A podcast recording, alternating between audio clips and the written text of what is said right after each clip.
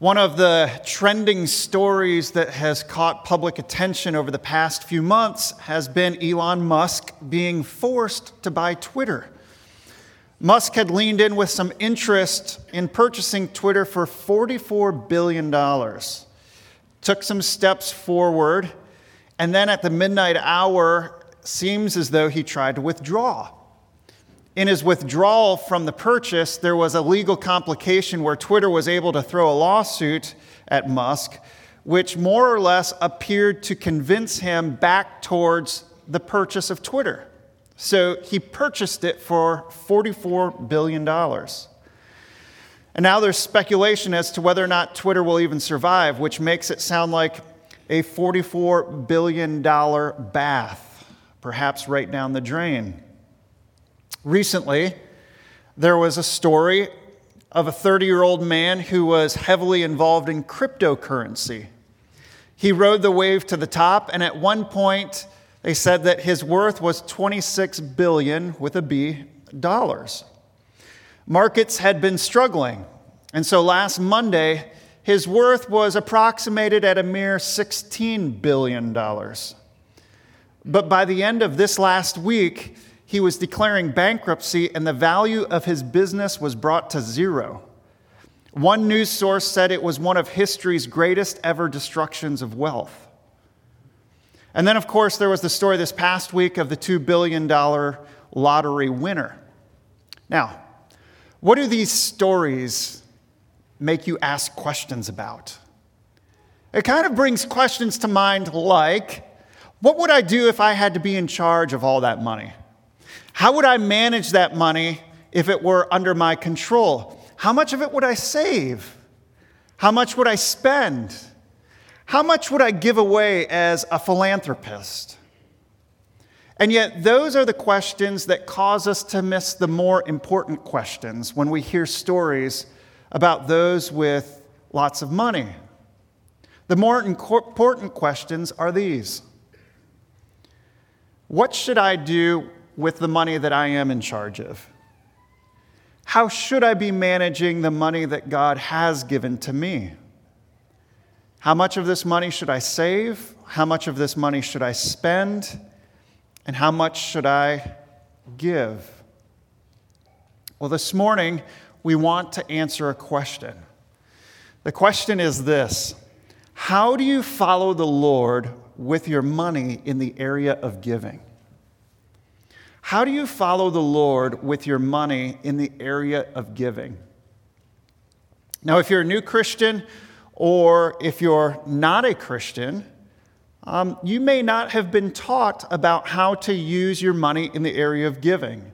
And so we're going to start with this passage in Mark, and then we will see seven total principles, seven biblical principles on giving. And we're going to call it grace giving. And the reason why we're going to call it grace giving will appear later on in the sermon.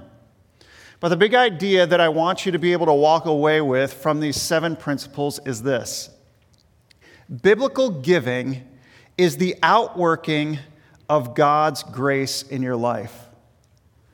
Biblical giving is the outworking of God's grace in your life. Okay, so we're in Mark, and for the last few weeks, we've slowed down in chapter 12.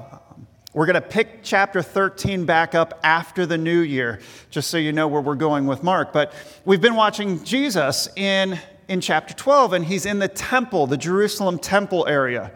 There have been some intense exchanges between him and the religious leaders. But in this particular paragraph, we see Jesus now gathering his disciples off to the side, and they're doing what we like to do when there's a crowd of people. He's people watching. Specifically, they are watching people walk through a section of the temple area called the treasury. In this area of the temple, Jewish history tells us that there are 13 boxes or chests. And on top of each box is a funnel that leads down to the chest. So these chests are like offering plates. People can walk by them and they drop their financial offerings into that funnel, and their coins would fall into that metal funnel, making noise and clinking all the way down until it hit the coins in the bottom of that chest. You'd be able to hear the noise of people's giving. Now, we know that there's nothing secretive about that. This kind of giving, it wasn't meant to be secretive. We give our checks and our giving kind of secret Put it in the envelope, seal it up. If you lay it in the offering plate, you face it down so that the next person coming along doesn't have to see what you just put in there. Or if you're giving online, you're thankful that nobody is tracking you to see what's being given. But this particular offering, the way that they're giving here, it's not private at all. And you have to just kind of soak yourself in the culture as you're watching. You're watching people come with bags and drop bags of coins into these chests. People are coming along, putting their money into that box. And the text says at the end of verse 41 that many rich people are putting in large sums so your ears can hear and your eyes can see. In verse 42, Mark tells us, or Jesus tells us through this, that a poor widow comes along and puts in two small copper coins.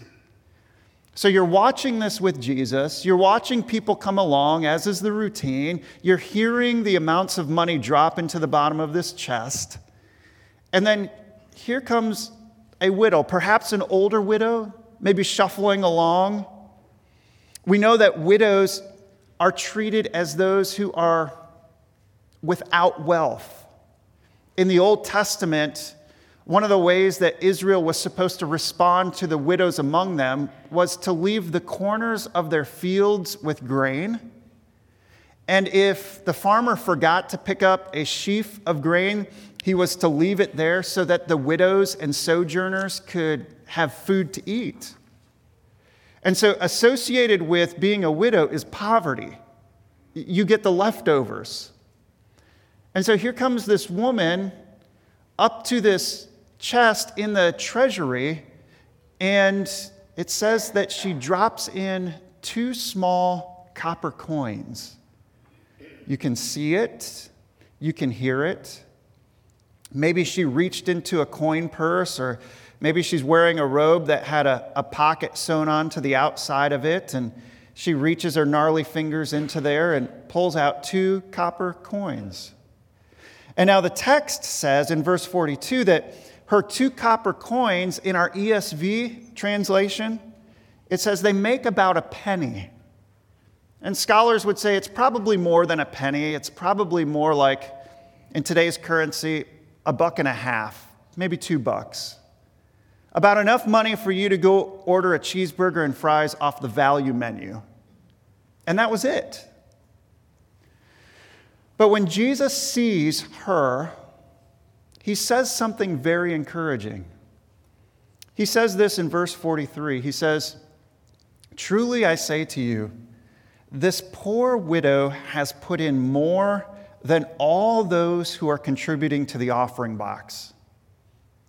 For they all contributed out of their abundance, but she, out of her poverty, has put in everything she had, all she had to live on.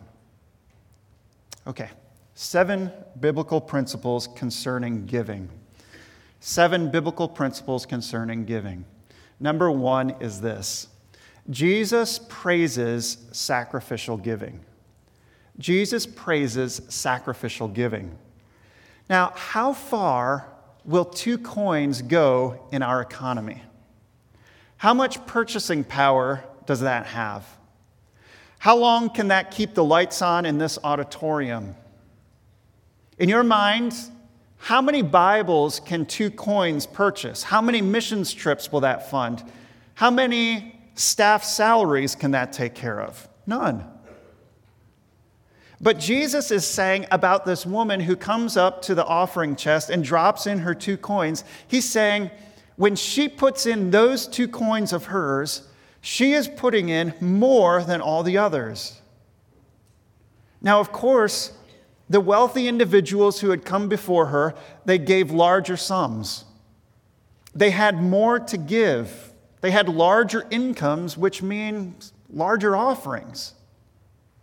And yet, Jesus says that this woman, she gave more than all of those who came with bigger sacks of coins.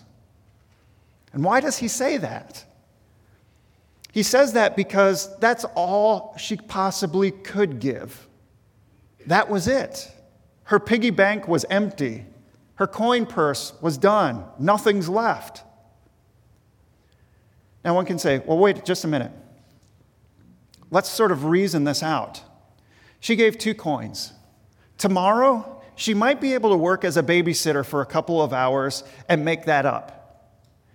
Maybe she could go to one of the farmers who needs some temporary help and she could carry a few sheaves of grain into town for sale. She could make that up in just a few minutes because it was such a small wage. Now, on the other hand, those who came with the larger amounts of money, the rich people, it took years for them to make their wealth. So there is a little bit of a difference here, isn't there? And one can answer yes. And also, what you need to note here is that Jesus is not condemning the rich here. That's not the perspective. Some people, they're given talents, they're given responsibilities, they're given opportunities to make lots of money. Other people are given lots of money, they inherit lots of money. Those gifts that come to the offering box, Jesus is saying, those gifts were giving out of an abundance of wealth that is had in the background. But this woman didn't have that. She doesn't have an abundance of wealth in the background from which to give these two coins. Her abundance of wealth is the two coins. Her two coins were everything to her. And she took those two coins, she took her abundance that she had, if you will, the text calls it her poverty. And she brings it to God and says, It's yours. I'm giving it all to you. And Jesus looks at her and praises her for the amount that she gave. She was all in.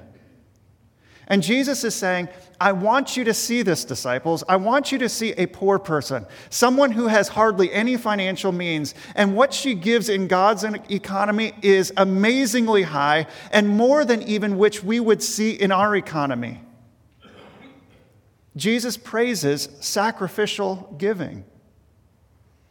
Now, I think this is important for us on many different levels. Young people, you may not have been taught how to give. Or you might say, I only make a little bit of money. I'm making minimum wage at my job. And I hear the business meetings at church, and there's a need for hundreds of thousands of dollars. Whatever I give would be pointless. So, what's the point in even giving? That's a very human perspective. God is saying, that's not the point.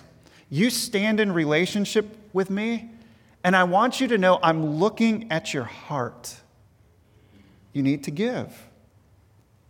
You might be in a situation where you've been going through bankruptcy. You don't have the income you used to. And you get discouraged anytime you walk past those offering plates out there. You're just feeling like, I've got nothing to give. And you give something meager something that feels it's kind of paltry in, in, nature. And, and there it goes into the offering plate, and you think to yourself, well, that's not very much because that's not really helping the budget here at church. I remember when I was able to give more than that, but I just can't, and I feel discouraged. Or if your budget is squeezed due to a loss of job, or maybe you've made a decision to do without extra income, you're seeing a decreasing level of income, or you're seeing inflation go through the roof, and you're like, I got to keep the lights on. God sees the amount you are giving from. And in that case, even the smallest of gifts can be much in His sight. Everyone's gift is significant, even the smallest, because God sees them as acts of worship. In God's eyes, it's not the amount that is given that is impressive. God knows the amount that you give from, and you don't have much to give from. If you don't have much to give from, know that God is pleased with sacrificial giving. Two coins from a widow, Jesus is saying, was worth more in his economy than what the wealthy were able to give.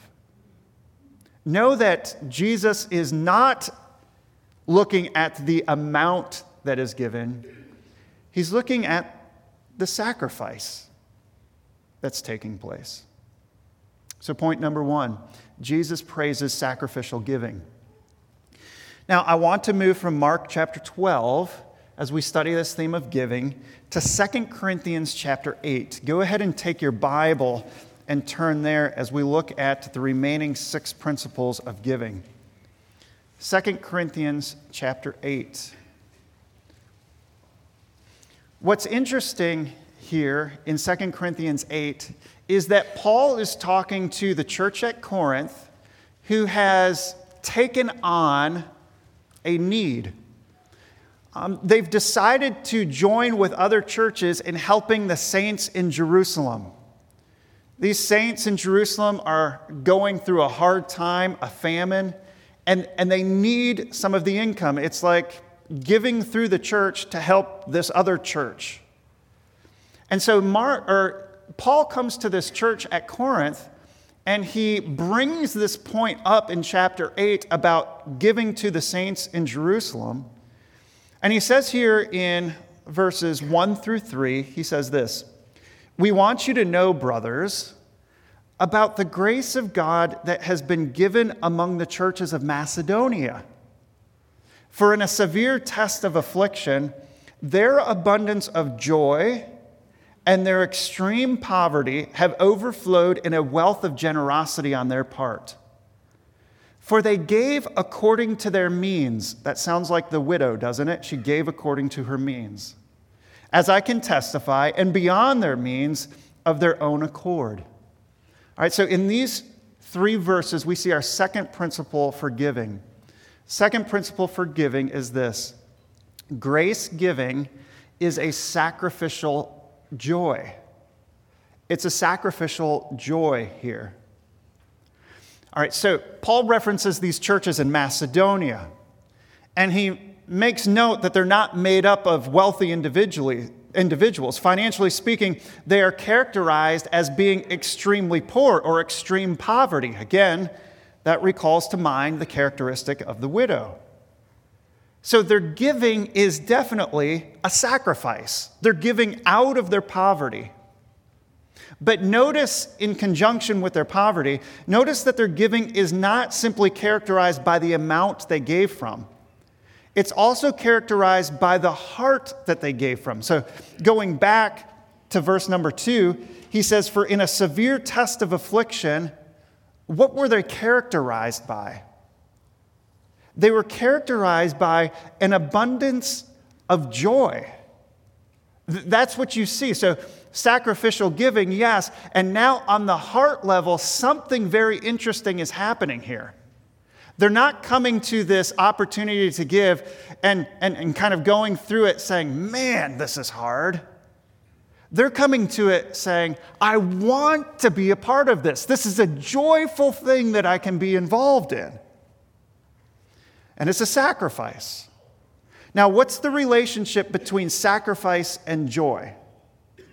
Well, sacrifice is never easy, sacrifice is never cheap, yet, sacrifice is always moving in the direction of something of value. So, for example, we just celebrated Veterans Day. We say that veterans make a great sacrifice. Now, what is their sacrifice for? Their sacrifice as they go into the service and give of their time for two years, four years, or for a career, putting themselves in the way of danger, is for something that they value as being greater than their service. A veteran, somebody who goes into the military and serve, says, I'm going to this sacrifice because I value freedom even more. So it's a joy for me to be able to sacrifice because I have this joy of freedom that's here. And when Paul talks to the church in Corinth, He's reminding them that these Macedonians who were poor, yes, they went into a season of sacrifice where out of their extreme poverty they're giving, but notice their attitude. Their attitude is, this is worth it to be part of. We look at Jesus. Jesus in Hebrews chapter 12, verse 2. We look to Jesus, the founder and perfecter of our faith, who for the joy that was set before him, there's the joy, he can see it out in front of him. What's the sacrifice? He endured the cross. So here's our Savior sacrificing for the joy that's out there in front of him. So when it comes to giving of my money to God, a Christian heart, and this, folks, if we're just being honest, this can be the struggle for us. A Christian heart ought to be moving in the direction of saying, I'm sacrificing personal comforts.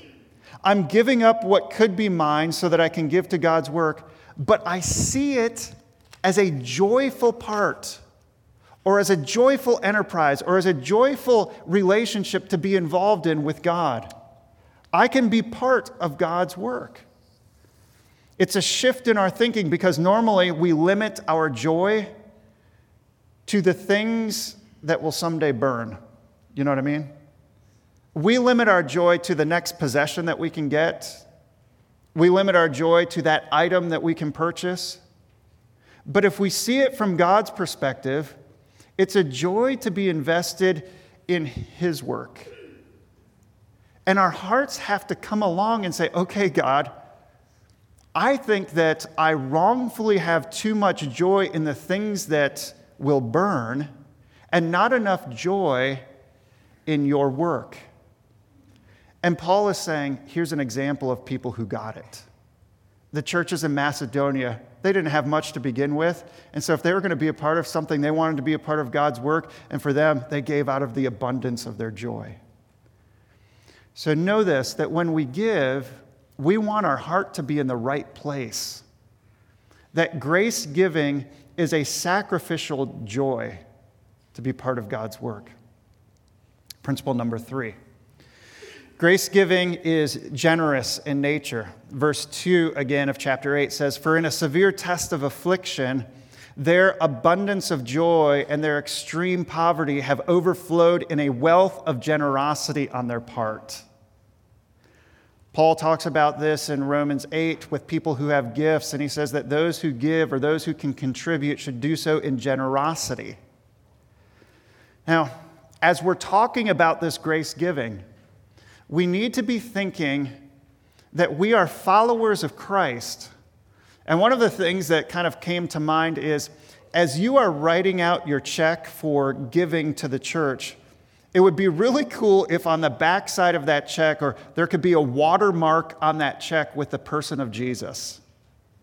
So that as you're writing it, you're thinking, I want to see Jesus. Like, I want to see that this is part of following him, and I want to see his character, and I'm a Christ follower. And when you think about Jesus, one of the things that has to come to your mind is his generosity. The followers of Jesus, the crowds that came around Jesus, never walked away saying, He's miserly, he's stingy, he's tight fisted with his resources. When a need was present, Jesus moved towards the need. When people came to him with a need, he was the one who was constantly giving of himself, wearing himself out. And when it comes to giving, it's good for us to consider whether or not our giving reflects the character of Jesus, who is generous in nature. Grace giving is generous in nature. Principle number four grace giving is an act that we seek to excel in. So move down to verse 7 in your Bible here. Paul is talking to the Corinthians and talking about their involvement in this. And he says, As you excel in everything, as you excel in faith, in speech, in knowledge, in all earnestness, and in our love for you, see that you excel in this act of grace also. So it's normal to want to excel in areas of life. And he talks about you should excel in your faith. So hopefully, six months from now, you're able to look back and see God has grown you in your faith. In these gifts that he's talking about, I believe the speech, knowledge that he's talking about is what he was referencing in 1 Corinthians chapter 12 and 14 with the gifts that God has given to the church. Seek to excel in these gifts that God has given to you. But above that, Paul is saying, we're talking about giving here. And this should be an act that you seek to excel in. You seek to excel in this act of grace, this act of kindness in which you're giving. See that you excel in this area. So, as best as possible, as Christians, we should seek to manage our income so that we actually excel in giving. Principle number five grace giving is according to love. Grace giving is according to love. Now, look at verse 8. Verse 8, Paul is kind of moving and transitioning with his argument here, his appeal to the Corinthians, and he says, I say this not as a command. What he's just talked about in reference to giving. He says, I say this not as a command, but to prove by the earnestness of others that your love also is genuine. Okay, so grace giving is according to love. Now, think about this for just a minute where Paul is in his argument. The Apostle Paul, other than Jesus, probably knew the Old Testament better than anyone else. He's a master at using the Old Testament to back up his arguments. He will quote from Genesis to back up his arguments. He'll reference Abraham's life to talk about justification by faith. When it comes to redemption, there will be themes about Israel's uh, exodus from Egypt. When it comes to salvation, he will reference God's work in Pharaoh's heart. He'll often reference the law, even, to back up his point. For example, in Ephesians 6, you remember where Paul says, Children, obey your parents in the Lord, for this is right. Now, do you remember what he used next to back up his argument? Children, obey your parents in the Lord, for this is right. He goes to the law. And he says, Now, honor your father and your mother. This is the first commandment with a promise that it may go well with you and that you may live long in the land. The point is, Paul is very familiar and comfortable using the Old Testament to back up his arguments. So here's Paul. He's talking about giving. And notice what he says at the beginning of verse 8. He says, I'm not commanding you in this. I'm not saying this as a command. What could have been his point is Paul could have said, okay, you need to know that you are under the Old Testament economy of tithes. He could have used the word tenths. He could have appealed to them at this level, but he doesn't. In fact, in all of Paul's writings, you'll never see him using the word tithe or tenth. In the New Testament, you see the writer of Hebrews mentioning Abraham and Melchizedek as a reference to who Melchizedek is, and he recalls that an offering was made there of a tenth. Jesus talks to the Pharisees and says, Hey, you do well, you're tithing, your mint, your cumin, and all this. And he kind of applauds them, maybe a little sarcastically, saying, You're doing well. But other than that, the New Testament is silent about these terms tithe, tithes, or tenth. Why is that? It's because we're not under that economy of law anymore. We're not under that economy of mandatory tithes. I was reading this morning in Second Chronicles 31 where Hezekiah is sort of reforming the temple and they're bringing the tithes of their, their, their animals and their sheep. And then they got to bring a tithe in of their grains and their honey and their wine and all of that. And there's tithes of this and tithes of that. And everything is tenth, tenth, tenth, tenth. Bring it into the temple. And yet here, when Paul is taking the most time out of any of his arguments concerning giving, not once does he back it up with the Old Testament law of tenth. And the reason why is because we don't live under the law. Instead, Paul says, I'm not saying this as a commandment.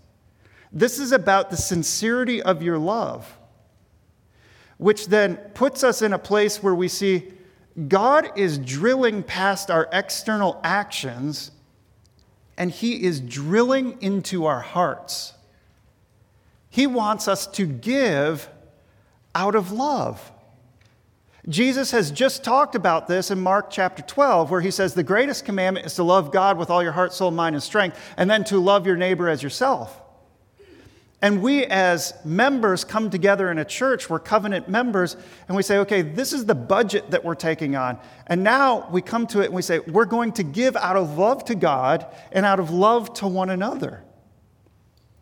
One author says this that love and gratitude to God for who He is and what He has done is the fountain out of which grace giving is to flow.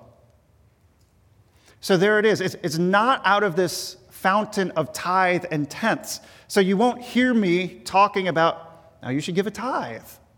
If you've come through our Life at Lakeshore class, you hear about us talking about giving. How do we give? We give according to the grace that God has given to us.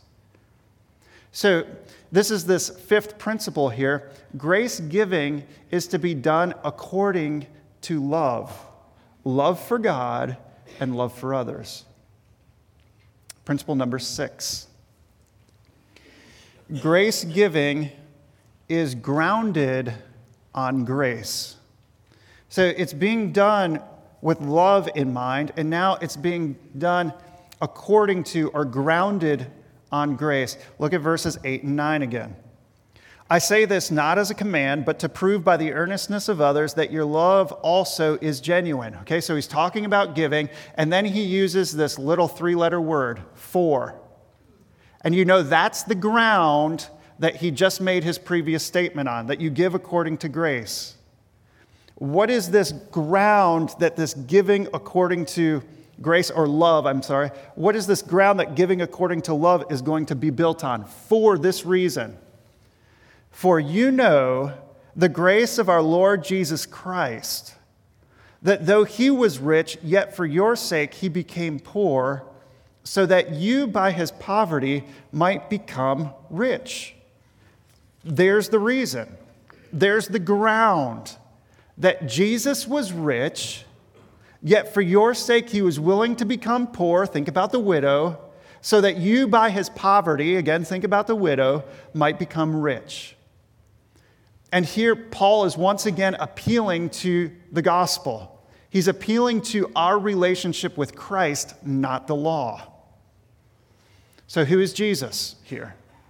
He's the eternal Son of God in heaven. To get right to the point, Paul says he was rich. He had everything without any limitations. All of creation is at his disposal. He's over all of creation. He's not confined to a human body. He's transcendent. He's above all of that, more privileged in every way. Yet, here's the eternal Son of God in heaven. Yet, for your sake, Paul says, he became poor. So he takes on human flesh and descends. Jesus gave of himself and he gave of himself with a recipient in mind for your sake, for you. So you might be a non Christian here, or you might be somebody who's seeking, and you're like, I hear what you're talking about with giving, and now I hear you talking about Jesus who was here and over all things, and in one sense, we're using the term rich, and yet he became poor. This is the message of good news that all of us need.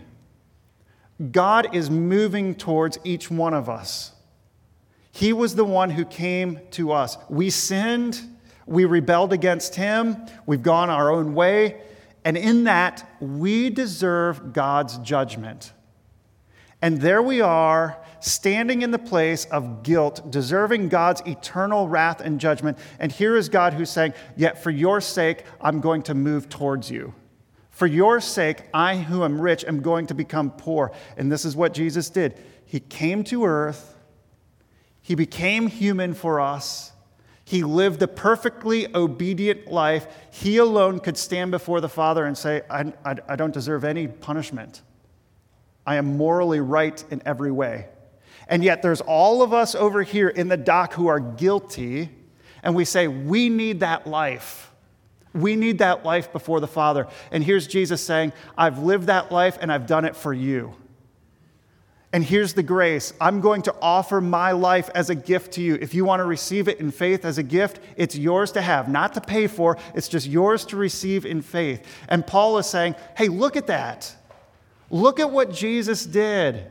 For your sake, he became poor, so that you through his poverty might become rich. Jesus humbled himself, he gave everything. And so, if you're a non Christian, the response for you would be okay, I see my sin against God. I see Jesus who is standing there as the perfect man. I need to receive his life as a gift. And for the Christian, we say, Yes, thank you, God, for doing that. And Paul says, Now let that affect your financial giving. Let what Jesus has done on your behalf be the guiding tenor, be the guiding influence of your giving. Your financial giving is done with the picture of Jesus right in front of you. You've experienced the love and grace of Jesus, and now you say, okay, I want to continue. I want to be a follower of him, and I want my giving to reflect the giving nature of Jesus. So, grace giving is based or anchored or grounded in grace. Principle number seven Grace giving comes from the heart. Grace giving comes from the heart. Now, this is in chapter 9. Paul continues the thought later in chapter 9. So, for many of you, it's just right across the page. And you can look at verse 7, 2 Corinthians 9, verse 7, where Paul says, Each one must give as he has decided in his heart, not reluctantly or under compulsion. For God loves a cheerful giver. And again, this just gets right to our heart here. I mean, it's, it's one thing to open your checkbook on Saturday night and say, Well, stink. It's that time again where I got to tear out a check, stuff it in the envelope, walk in with a smile on my face, and drop it in the plate. And Paul is saying, Whoa, that's not what a Christian gives like. There is to be no compulsion there, nothing twisting your arm behind your back, not even reluctance, like, I'm kind of standing back, not sure if I should do this at all. Paul's like, no, no, no, no. That's not the attitude. Uh, what needs to be the attitude is a cheerful heart. And you're like, okay, so help me then. Help me if to one degree or another, that's me on Saturday night writing out my check or going online to give to God, and my heart is reluctant, or I feel like I'm just under compulsion and feels like, well, it's the right thing to do, so I just better do it. What do I do? You go focus on Jesus, back to point six. And you say, okay, here's my Savior who is giving himself in grace. All right, God, help me with my heart. I have a love for money right now where I want to be tight fisted, and I, I repent of that. Help me to give kindly here. So, this is the last characteristic that we give from the heart. Now, the million dollar question is lingering in your mind. And you're saying, but Nate, I make this much money. How much should I give then? And I can't tell you that. You take these principles from 2 Corinthians 8, from 2 Corinthians 9, from Mark chapter 12, and I think that for many of us, I think that for many of us, we would see ourselves giving more. You take these principles and you ask God to do a work in your heart where you are generous and sacrificial and gracious and loving where it's a gift from the heart. And when God's people come together, one of the acts that we do is we give. So I want to encourage you to do something this week. I want to encourage you to ask yourself, if you're married, even to sit down with your spouse and ask whether or not you are giving financially in a way that is in line with biblical grace giving? Or has your heart been in the wrong place? Talk about it. And in your talking, you might say, well, yeah, here, we see that we have a surplus regularly. What are we doing with that surplus? Are we treasuring that too wrongly? Are we giving with a priority? Are we coming to God and saying, I want to give. I don't want to hold back. Are you looking at ways in which you can be more and more a part of God's work? Make it a priority with your funds to give first and to give to God. Let me also share this. It's good to know the needs of your church. Um, last Sunday night, Thomas gave us an update uh, briefly on the last quarter. And at the end of the service, he's just got one little bit to finish up with us. Um, the pastors at the beginning of this fiscal year proposed some bold moves to the deacons and to the congregation, which was passed along to you. One in which our budget would take on an increase of an additional $119,000 this year, which for a church our size is kind of a significant uptick. In short, it involves a new salary for a pastor. Now, I think I have a slide for you, and I just have to warn you this slide is in the accounting world. And for some of you, as I was talking with somebody earlier, it might seem like trigonometry to you. And as I can see right now, perhaps some of the font is too small for you to read, especially if you're way in the back. Here's what happened we took on an increased budget of 119,000. Part of that is for an additional pastoral position.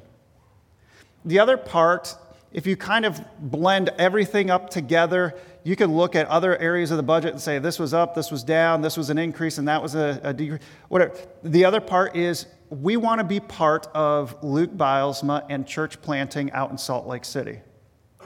So we committed to at least two years of $38,000 per year support. So you take that salaried position of approximately 81, you take that 38 grand per year that we want to be a part of with church planting, and you see that it's that uptick in the far left corner of 119,000. Okay. Now, as you look through some of this, I don't know if you can see it in that middle box there, there was a surplus from last year's giving of approximately 30,000. And that was rolled right back into the budget this year, which helped carry some of that 119,000. There is an additional 89, and that's up in that top area with the blue uh, line around it from one of our financial guys. That would be a need that could become very real throughout this year. That's our pastoral salary position. And what this amounts to is when we propose this, we would need to see if we are going to realize all of those costs of an additional 1700 per week. That's in that top right-hand corner.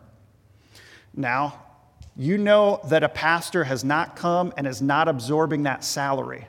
And yet the budget was made with that in mind. So we want to be very clear and transparent that the needs or the demands are not there for what the budget was set for, but it could happen. We're talking to a, a, guy out in Northern Virginia, and who knows, he could, he could come sooner or later. We don't know. So the bottom line is I'm just going to move towards the bottom line. Where are we to date? in good conscience, as our finance committee looks at things and, and says, okay, here are our expenses, here are our needs, here are demands. We're not taking on this pastoral salary, so we don't need exactly what we budgeted right now. Right now, a best guess in good conscience is down at the bottom there, where we're behind about 17, 17.3 or so. And so as we look towards December, we know that oftentimes folks give at the end of the year, can give additionally and give more. But it's good for you to know as part of your church membership what are the needs, the real tangible needs right now. And this is pretty much where it is for us to keep going. We're about 17 behind from where we should be right now. So when you think about grace giving, that affects that because you see the need and you say, okay, hmm, I have what I have, and I want to give joyfully, and I want to give sacrificially, and I want to give with a good heart. I want us to be up to speed with where we are or where we should be in terms of the ministry here. So that's where things are. If you've got any questions or additional questions, I would encourage you to talk to the deacons. Some of this stuff is trig to me. It doesn't make all sense in the world, so I'm trying to make the most sense out of it as possible with you guys. But I want you to see that 17.3 number. That's where we're at. You can take that slide down.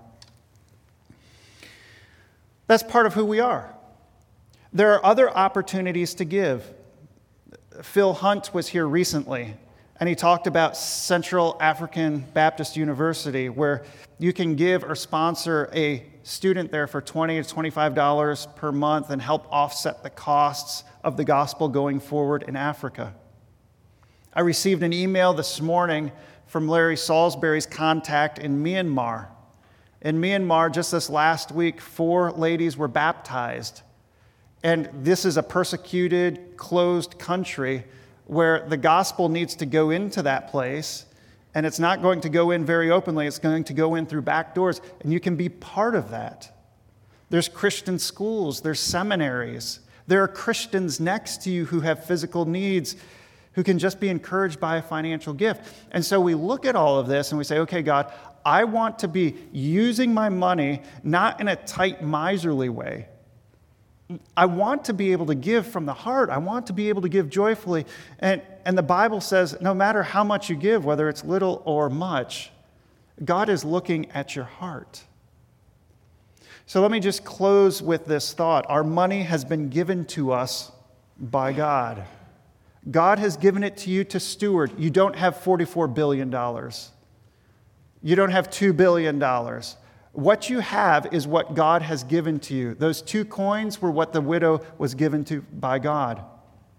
And we have a responsibility then and an opportunity to move forward with our money and give according to the grace that God has shown to us. We're grace givers. Let's pray.